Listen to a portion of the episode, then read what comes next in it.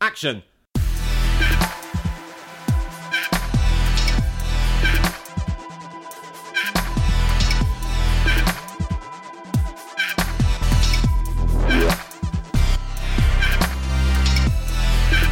Welcome to Torn Stubs, the trash movie podcast with me, Robert Gershenson, photographer and head of podcasts at movetotrash.co.uk.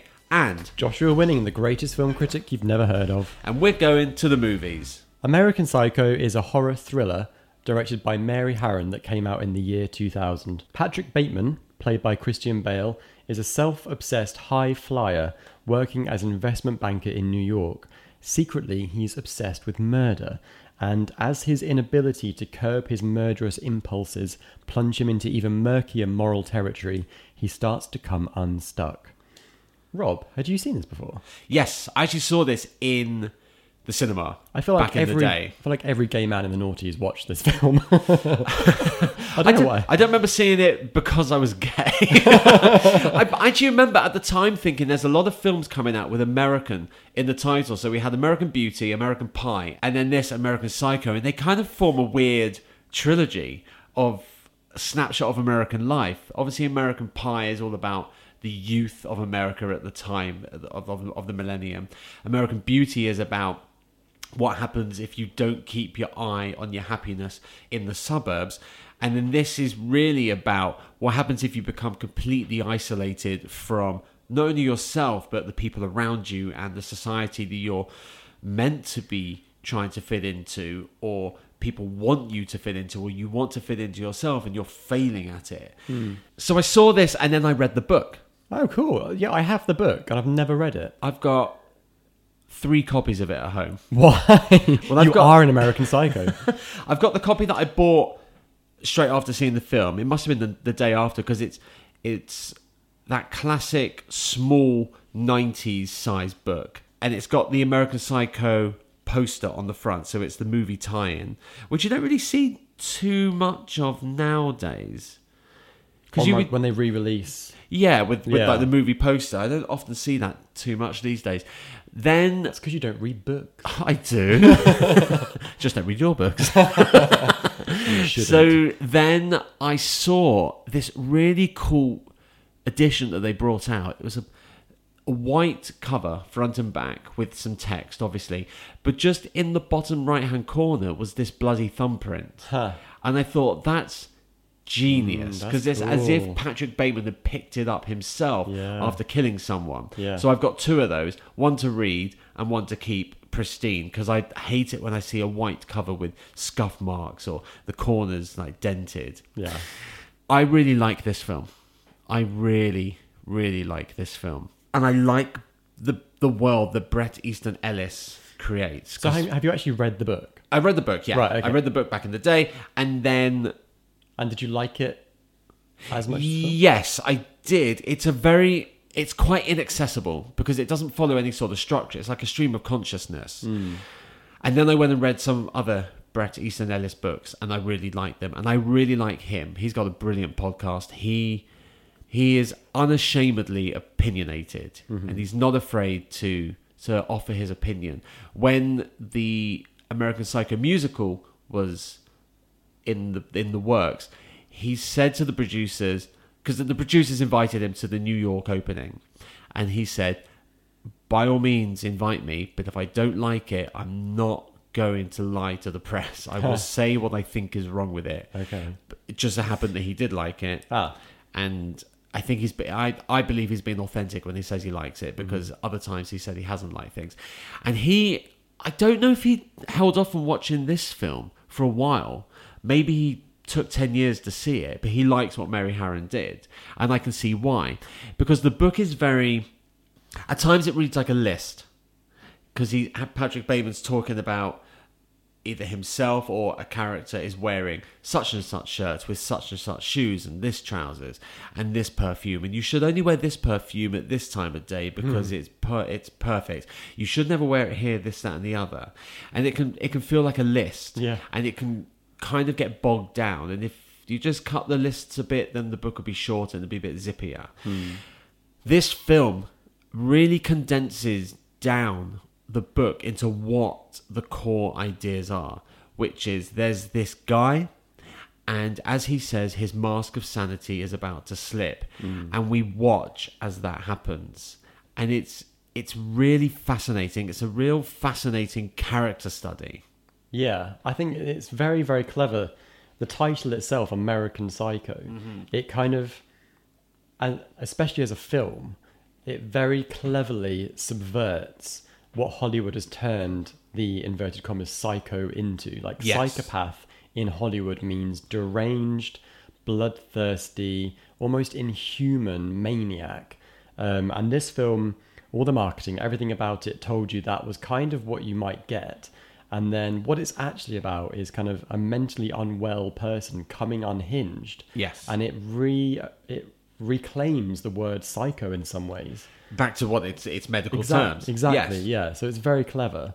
As a kid, I so I saw this when it first came out when I was seventeen, and I was into Scream. I know what you did last summer, Urban Legend, all of the slasher films. You into the films that had claimed the psycho mantra for Yeah. themselves. I'd I'd I'd bought into the Hollywood Psycho. So when this Uh-huh. came along, I remember basically feeling very confused on a number of levels. Partly confused because I thought that Patrick Bateman was really fucking hot, and just kind of I wanted him to take his clothes off for the entire film. I've never fancied him. Really, he's just perfect, isn't he? But that's probably why you don't fancy him because he's just too perfect. Yeah, I like odd looking guys. Like I said earlier before we were recording this, that I really fancy Bill Skarsgård.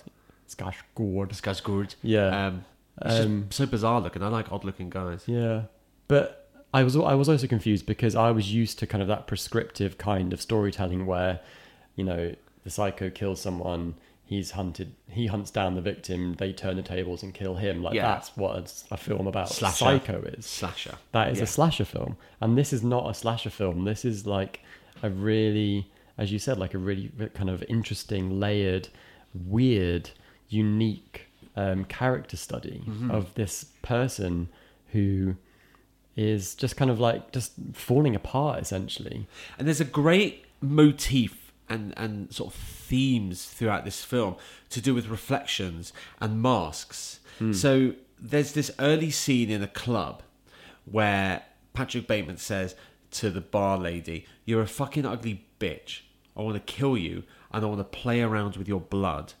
And the bulk of that statement, we are looking at him in a mirror Yeah, in his flat the next day when he's saying, I'm Patrick Bateman and I live blah blah blah in the blah blah blah. When he's taking a piss, he's reflected in the glass of a framed poster from Les Mis. yeah, Later on, in a restaurant, his distorted, um, not opaque face is reflected in the the front of this metallic menu. yeah. This ridiculous menu. Um, he even at one point he's put on a beauty mask and he's peeling it off, and that's when he says, "I fear my mask of sanity is about to slip." Yeah, Throughout the film, his face is half in shadow, half in light, and he even takes on the names of other characters and other identities, which is the ultimate mask. So we never really fully get to grips of who this guy is. Who is he narrating to? Is he having a conversation with himself, or is he recounting this to someone else? I don't know. I think he. I think he is talking. Uh, I don't know. Is he? Is he talking as if he is somebody? Like he's talking as if he's talking to GQ magazine, or like he thinks that he's so fucking interesting and perfect, and he's got life down to a fine art. Yeah. That he's actually thinks in his head he's talking to GQ magazine because they have to know his secret. That's how it kind of. That's how it came across to me.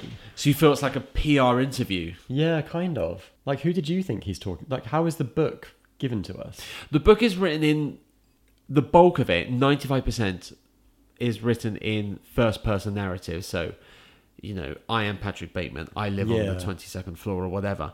And then at one point, it flips the third person where he's referring to himself as Patrick Bateman. Hmm. So that brings up that that obviously works very well in the book because you can't you would never have Patrick Bateman in the film played by Christian Bale suddenly turn around and be like start referring to himself in the third person. But they take that idea that that might not even be Patrick Bateman. Hmm. He might be, you know, taking on that identity. They have that play really well in the film, in the sense that there's confusion at times over who he actually is. It's was, very clever. Was he at dinner with who he said he was at dinner, or was he at a party? Yeah. Even the lawyer at the end refers to him as Davis. And before that, he's some. Uh, Jared Leto thinks he's Mike or something. Yeah, exactly. Yeah. It starts off at the beginning in his narration when he says, uh, "There is no real me, and I simply am not there." And Yes. it- he's like he could be anybody, and that kind of makes him a nobody. But he, But it makes him everybody well, at the yeah, same time. yeah, exactly. So he's this weird kind of like, you know, what is he? He's he's every man, but no man. He's Yeah. yeah, it's, But he's not every man in the in the traditional movie sense because you know Tom Cruise is the everyman. He's always called John. yeah, He is. I don't know who he is yeah. because that's Because the he doesn't know who he we. is. Well, he doesn't know who he is. At the end of the film, I still don't know who Patrick Bateman is. Whoever Patrick Bateman is. Yeah, well, it's that maybe that's what he's narrating. He's almost doing an affirmation. He's he's repeating what he does to be Patrick Bateman. So he's going over and So he's over and convincing over. himself. Yeah, it's it's an affirmation, like when you whisper, "I am great, I am great." Like he's doing that. Yeah, yeah, exactly. yeah. Yeah. Do you think he did all the things he said he was doing? Uh, no, I don't think he did. No, I think it was all in his in his imagination, and like he drew he drew all those pictures of stuff, and he was like writing stuff in his diary, and I think that he is fantasizing, and like you, you see him taking the medication, like an antipsychotic or something. Well, you never actually see what the medication is, do you? It's some sort of medicine. Do you? So this is why I said that every gay man saw it. Do you think he's actually a homosexual? I don't know because there's there's only that scene with Luis Carruthers when Luis kisses his hand. Yeah. and then says like "call me" or whatever. Yeah, but is don't you find it's just so weird how him and his friends go out to gay clubs? They're always Are in, they in gay clubs? They're always in the same gay club. Yeah, it's like a burlesque cabaret gay club. All the guys on the dance floor are quite clearly gay. I've never picked up on that. That being a gay club. Yeah, it's a gay club. I just thought it was a hardcore New York like arty scene because there's a scene in the book where one of his group of friends has some arty friends over for dinner. Hmm. So I've always connected it to that. I've never, I've never thought it was a gay club. I'm gonna have to watch that again. So you think you you think he is gay Well, he's definitely not fully straight because of the club? Because of that, and also he's he's quite homophobic.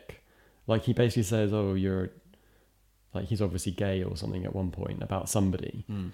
and it's almost like he's trying too hard to be a straight guy, and yet he ends up basically kind of abusing all the women that he sleeps with. Yes. How do you feel about the treatment and the portrayal of women in this film? It's funny because I feel better about it knowing that this was directed by Mary Harron, who is a woman. Yeah. I feel She did Bettie Page. She did I Yeah. Shot Andy Warhol, and she's about to do a Dali Ah. biopic with Ezra Miller. oh, that's cool. Yeah, Mm, yeah, because I feel like we've missed her. She just hasn't really done anything for she has so long, long. periods in between films, and is it like because five years or so. yeah, in like between each film. she struggled to make this one. She was on She- it. They tried to get rid of her. They did get rid of her. Well, she she stepped away when they said Leonardo DiCaprio has to play Patrick Bateman, and she said he's too poetic. He's a great actor, but he's not right for this role, and he wouldn't have been too right. He wouldn't he wouldn't have been right, and he was too young. He'd just come off. I mean, he went to do the beach, so it's that era. Yeah. He'd just come off Romeo and Juliet. He was a baby. Yeah. Um, but the the the violence towards women, I mean, it, it's not glamorized. It's really quite upsetting. And the interesting thing is that a lot of the violence is off screen. Um, you don't hinted at. that. you don't really see anything. The worst thing you see is him going down on a woman and then the blood sh- the blood coming through the but also the chainsaw Oh, that is yeah, scene. the but chainsaw. but at times it is very subtle. Like he just walks next to a woman in the street and begins crossing the road with her, Hmm. and then they they walk off. The camera holds back and they walk off into you know the distance.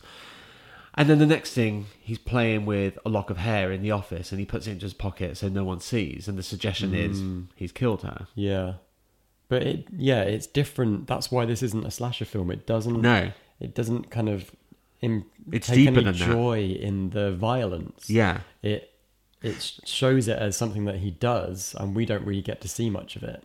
But they are the women. They are portrayed as either whores, hmm. literal whores who. Yeah. are paid for sex, and they are stripped of their clothes and they're stripped of their dignity. They're even stripped of their name. Yeah, Your name is now what is it? Your name is now Sabrina or something. Yeah, yeah, yeah. Only refer to yourself as Sabrina. I want you to wash your vagina. yeah, Or they are sort of prescription drug addled nuisances who can't make up their minds about which man they want. Hmm.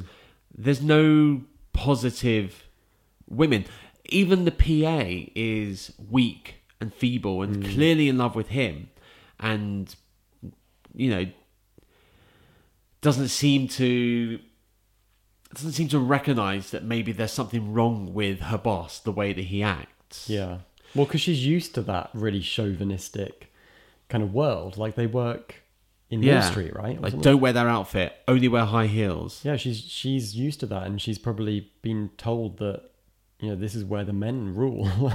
Do you think he saves Jean, his PA? He doesn't kill her because the phone rang, or do you think he was never going to kill her, even if it takes place in the, in his head? I don't know. Why does doesn't she say something that is the thing that stops him? Like the phone does ring, but doesn't she say something else that kind of maybe weakens his defenses or something like that? I think he doesn't kill her, hmm. either in real life or in his head, because he knows her personally.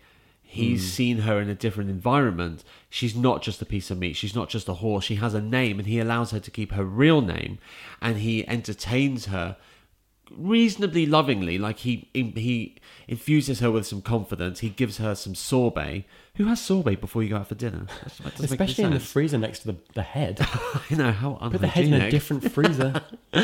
But it's almost like he sees her as a human. So Yeah. maybe she's been able to cut through his psychosis. It's interesting that you don't see again any of the characters that he supposedly kills. Like you never, Yeah. see, you don't see Jared Leto again. But they're they're often given an alibi, like they're away in London. I Yeah. just saw him. I had dinner with him two Twice. days ago. Yeah, it's very clever though because then it, you really don't know if they're alive or dead. So that ambiguity is is kind of meticulously created in the film. Yeah, It's very very clever. Who is Reese Witherspoon?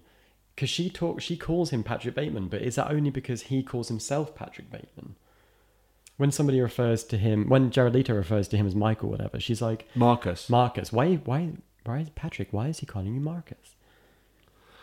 yeah, Like, has he has he woven this elaborate lie for Reese Witherspoon's character, where she thinks he's Patrick Bateman, but he actually isn't? But potentially. But there's another there's a lovely bit when he's got the headphones on and she's babbling on about I think we should get married. And Yeah. he sort of goes And she wants Annie Leibovitz as Yeah. the photographer. Why not me? But he sort of pulls the headphones off. He's like, "What?" And she says something. And he goes, "I just want to fit in." Mm. He just wants to be like every other person. That's why that scene with the business cards is brilliant. Hmm. Because if someone else is beating him at the business card game, he can't fit in. yeah, He's it's a status thing. that's the most homoerotic part of the film is when they Really? get, getting their cards out and. He's talking about the tasteful thickness of the card. it's so homoerotic. They should have just get their cocks out. Does the film get away with the portrayal of women? Not necessarily Patrick. Yes, you could argue Patrick gets off scot free, whether he did it or not, or whoever mm. this guy is. He did it in his head, or if he's done it for real, then he's got away with it. He's got away with his behavior, or he's got away with his thoughts. But does the film ever give women a, re- a redemption? No. But well, because it's all through his eyes, so anything that happens, the film is only ever serving him. So anything that happens with the women is always going to be through this kind of Patrick Bateman filter. Hmm. So we, I mean, we don't even know if his reality is reality. Yeah. So these women aren't necessarily the way that they've been portrayed in the film anyway. It's all so thorny and im- like almost impenetrable. Well, it's unreliable. Right, he's an unreliable narrator. Yeah, yeah. A, we don't know who he's narrating to. We don't know why he's narrating. And we don't know who he is. Yeah. So everything is thrown into question. We're given a lot of questions and we're not given a single answer, and ordinarily that would be really unfulfilling. Hmm. But it works here, and I I can't work out why it works, but it just works, doesn't it? Well, it because it becomes less of a narrative story and it becomes a fable. It becomes representative of something else. It stops being about a guy killing women and it becomes more about who the fuck is this guy? What does this tell us about society and masculinity and identity? And it stops. That's why it's it kind of transcends nar- narrative. Yeah. it stops being anything that you want to really I don't know. Do you want to understand it? That maybe you can't understand. It's all so ephemeral and and internal Yeah. that yeah, it that's why it works. I think because it transcends that Hollywood restriction. What do you make of the monologue scenes? Huey Lewis and the News, Yeah. Phil Collins, Whitney Houston. Brilliant, love them. Just really darkly hilarious and just odd. Like like see, he's telling someone else that he's showing off. Yeah. he's he's like look at look at how much I know about my taste in music, which is obviously the best music. um, yeah, like he's he's got these opinions and he's not afraid to share them. I loved it. In the book, they're standalone chapters. He's Oh, not. He's not recalling them to anyone. Yeah, He's just. He's like showing off to the reader Yeah. or whoever the book is being narrated to. yeah, So I think it's genius that they they actually bring it in as part of the narrative yeah. within this film. It's great. I think the only bit that um that Bret Easton Ellis didn't like was when uh, Christian Bale does his like moonwalk when he's about to kill Jared Leto. Oh, he's he's been really campy and he's Yeah. like shuffling along. Yeah. Christian Bale apparently was warned not to do this film. Like he was on the cusp of potentially becoming like a big deal. What did, he, Um, what did he do before this? Like Velvet Goldmine, and then before that, a film called Metro, if I remember. Yeah, And then yeah. With Anna Friel. Before that, he had disappeared, and it's Empire of the Sun. Yeah, exactly. Like he he wasn't really. It was in Little Women, Ah. um, but he wasn't. He wasn't known in America. Basically, he wasn't like a big deal in America. No, no, this was like his his big This was his big, big, thing, break. and like, four years later, three and a half years later, he's on the set making Batman because that came out five years after this. but the seeds of Batman are sown in this film quite clearly. Yeah, oh, yeah Kind of like absolutely. Because Batman is, is, a, is a dual character in Yeah, one. He's either yeah, Batman or Bruce Wayne, and the lines can be very blurred. Yeah, but it's just he got his teeth fixed. He turned himself because he was this scr- scrawny, skinny British guy. Yeah, I mean, he wasn't he wasn't big and beefy like this No. in Velvet Goldmine. He wasn't Yeah. Fat or out of shape. He was just a regular schmo. Regular, yeah, yeah. And with this, he was like training three hours a day. I he would had a, imagine longer. he had a on-set trainer as well, and Well, it's Yeah.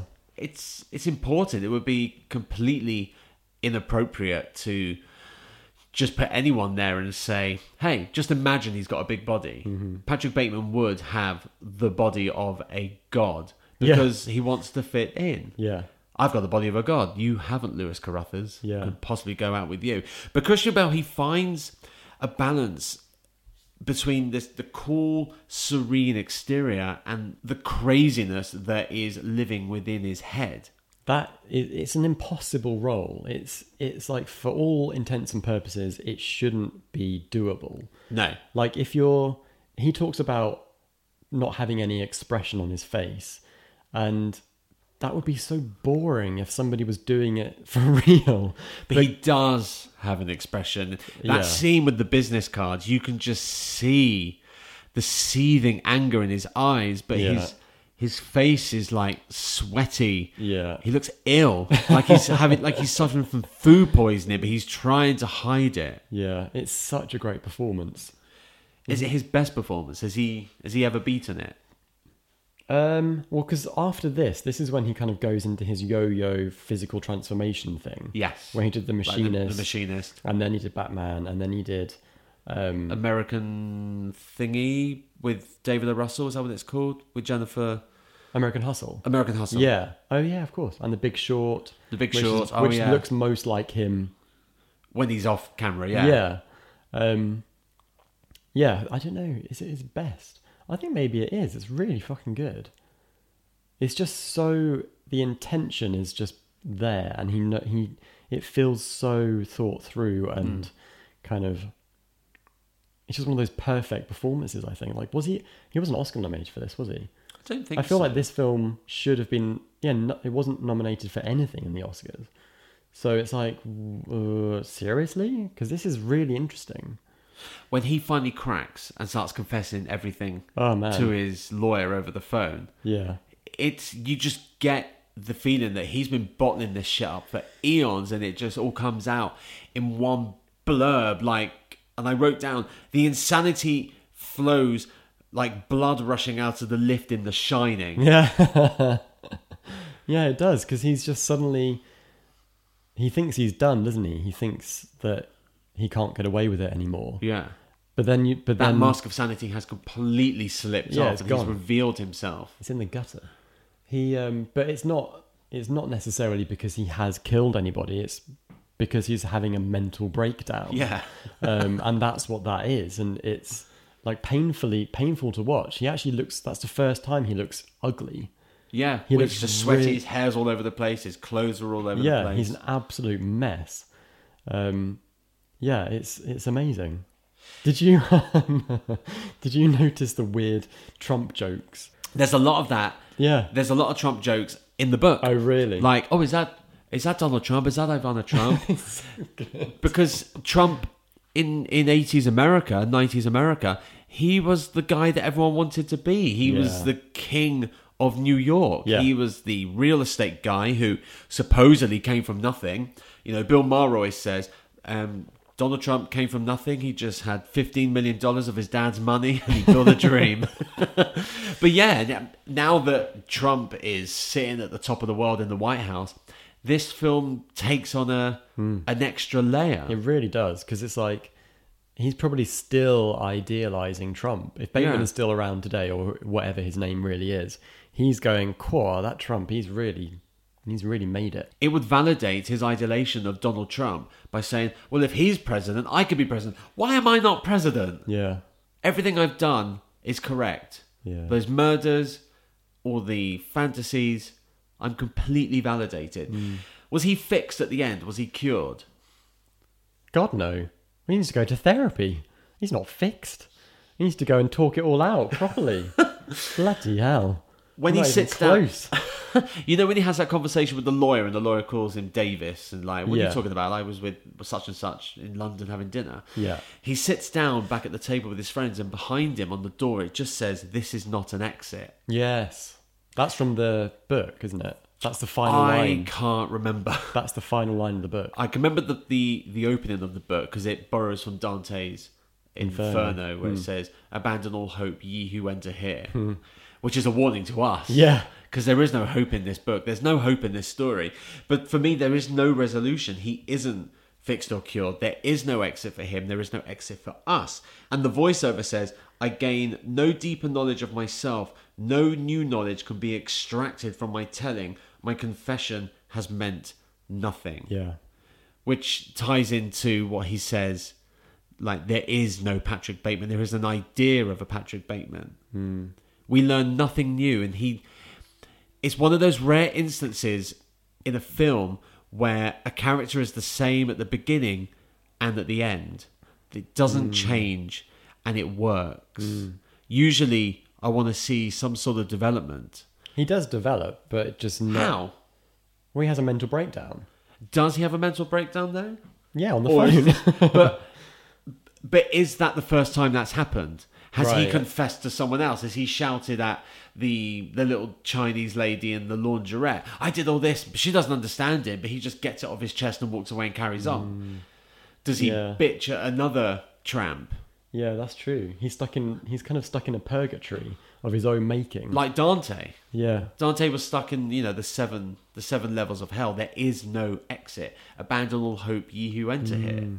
I really wanted to watch the sequel with Mila Kunis before we recorded this because I know it's gonna take it as kind of Literal. literally. Yeah, like I she was once a student of Patrick Bateman or oh, something like that. I think it's to American Psycho what Book of Shadows was to The Blair Witch. Yes, that makes sense. It just reverts it back to being a piece of IP that they can exploit. yeah.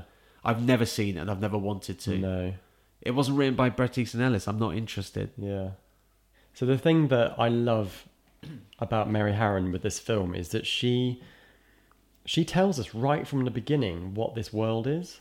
It's amazing. The opening credits are of a, a dinner table. Yes. And these exquisite um, artworks of food. Yeah. Um, Hot, hot, haute cuisine? Haute cuisine? haute cuisine, Haute yeah. cuisine, yeah. And it's like, With the little red drops. The red drops of blood. You think of blood. yeah. But it's not. It's like cr- uh, like cranberry sauce or Yeah. something. It's I had forgotten so- about that. Me too. Until I'd watched it this time round. It's so clever. Because that It's just like- sums it up. It tells you luxury, it tells you perfectionism, it tells you decadence, it tells you violence, it tells you everything.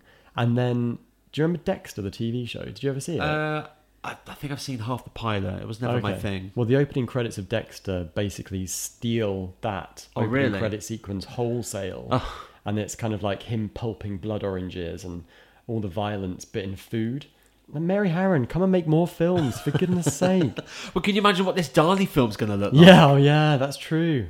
It's going to Has be. she got the rights to the to all the art and stuff? She must have. I would imagine so. Because there was that awful Robert Pattinson film that was Dali, where he played Dali. And they had no. I don't know if they had the rights to it, but it was not a good film. Something Ashes. It could be just as cool as Frida, Oh yeah, that's true. But but Mary But Harron more. directing it. Yeah. And focused. She should be doing more. and Ezra Ezra Miller is a fantastic actor who's just kind of dis- well, he got sucked down the DC rabbit hole, and now then he got sucked into the Fantastic Beast rabbit hole as well. I've never seen it. But Have you seen it? uh, Fantastic Beasts? Yeah, Okay. fine. Okay. Um, but when you talk about Kevin, it, he is so great. That's kind of his American Psycho. Yeah. So I wonder if that's why she chose him because But he's very, and it's weird because he is poetic. He's very Mm. poetic. His band, he's got a metal band, but it's very art metal. Yeah. So he wouldn't have been good for Patrick Bateman, but for someone like Dali, he's Brilliant. perfect. Maybe that's going to be his tipping point, like this was Christian Bale's tipping point. I don't know. I hope so. Oh, I hope so. Oh, That was American Psycho, directed by Mary Harron. what did you think about American Psycho? We're on Twitter at TornStubsPod. Let us know what you think and chuck us your recommendations. And if you like what we do, then subscribe so you never miss another episode. And if you like film, culture, TV, and theatre, head to Trash, which is at movetotrash.co.uk. We're off to return some videotapes. Until next time, I remain Robert Gershenson. I'm Joshua Winning. Cut!